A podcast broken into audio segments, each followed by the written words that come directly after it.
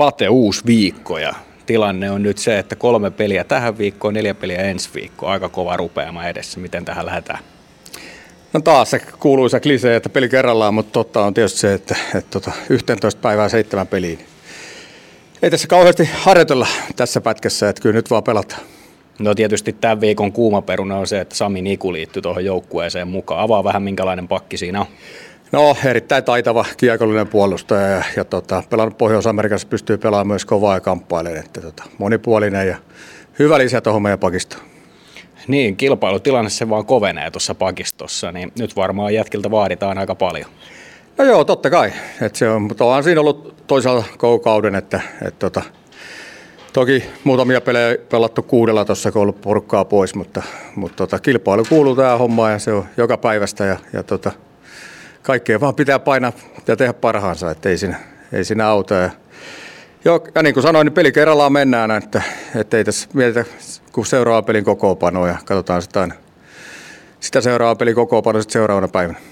Niin, jos mietitään tätä ylipäätään pakkien tehtäviä ja me puhutaan tällä viikolla luistelusta, niin kuinka iso osa tai kuinka tärkeä osa alueen luistelu on pakille? Erittäin tärkeä, että se on melkein, melkein tota tärkeämpi jo tänä päivänä kuin hyökkäjälle, että tota, et, et, jos pakki ei pysty liikkumaan, niin se on vaikeuksissa tuo, että se on niin nopeata ja kovaa toi, toi peli, että hyökkäjät menee kovaa ja sitten kun ei saa mailalla estää yhtään, niin kyllä sä oot jäähyllä tai perässä, ainakin perässä koko ajan, jos ei sulla ole hyvä luistelu.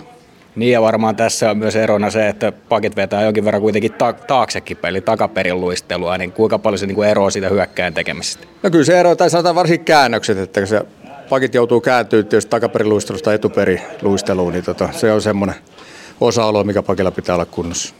No otetaan tähän vielä loppuun, niin Kalpa vastassa nyt ensimmäisenä, niin minkälaiset odotukset tuohon otteluun? Siellä ainakin myös sitä luisteluvoimaa riittää. No siellä on nimenomaan sitä, että siellä ei ei ole mikään kauhean iso kokoinen joukkue, mutta sitten taas on tosi hyvin liikkuva. Varsinkin niiden hyökkäys on hyvin liikkuva, että tota, et, et siinä tarvii olla meidän hyvällä liikkeellä mukana ja sitten järkevää sitten kiekollista peliä, että sillä, sillä me pysytään hallitsemaan peliä. No nyt tehdään poikkeuksellisesti päivää ennen tätä haastattelua ja vielä ei tiedä huomista kokoonpanoa täysin, mutta Glendening on ainakin nyt vapautuu tuosta pelikiellosta. Et nyt varmaan ainakin saadaan se seitsemän pakkia täyteen, eikö niin? No joo, nyt saadaan, että Arami pääsi pois vankilasta, niin, tota, niin, niin ei mitään. Ja sitten tosiaan niin seitsemällä pakilla mennään huomenna. Joo. Otetaan vielä tähän se, että nyt kun lähdetään päivää aikaisemmin, niin, niin se tietysti muuttaa vähän joitain asioita, mutta huomenna varmaan sitten pääsette aamulla reenaamaan ja, ja sitten siitä lähdetään peliin. Et, et ei sinällään nyt ole tällä kaudella tehty aika paljon näitä.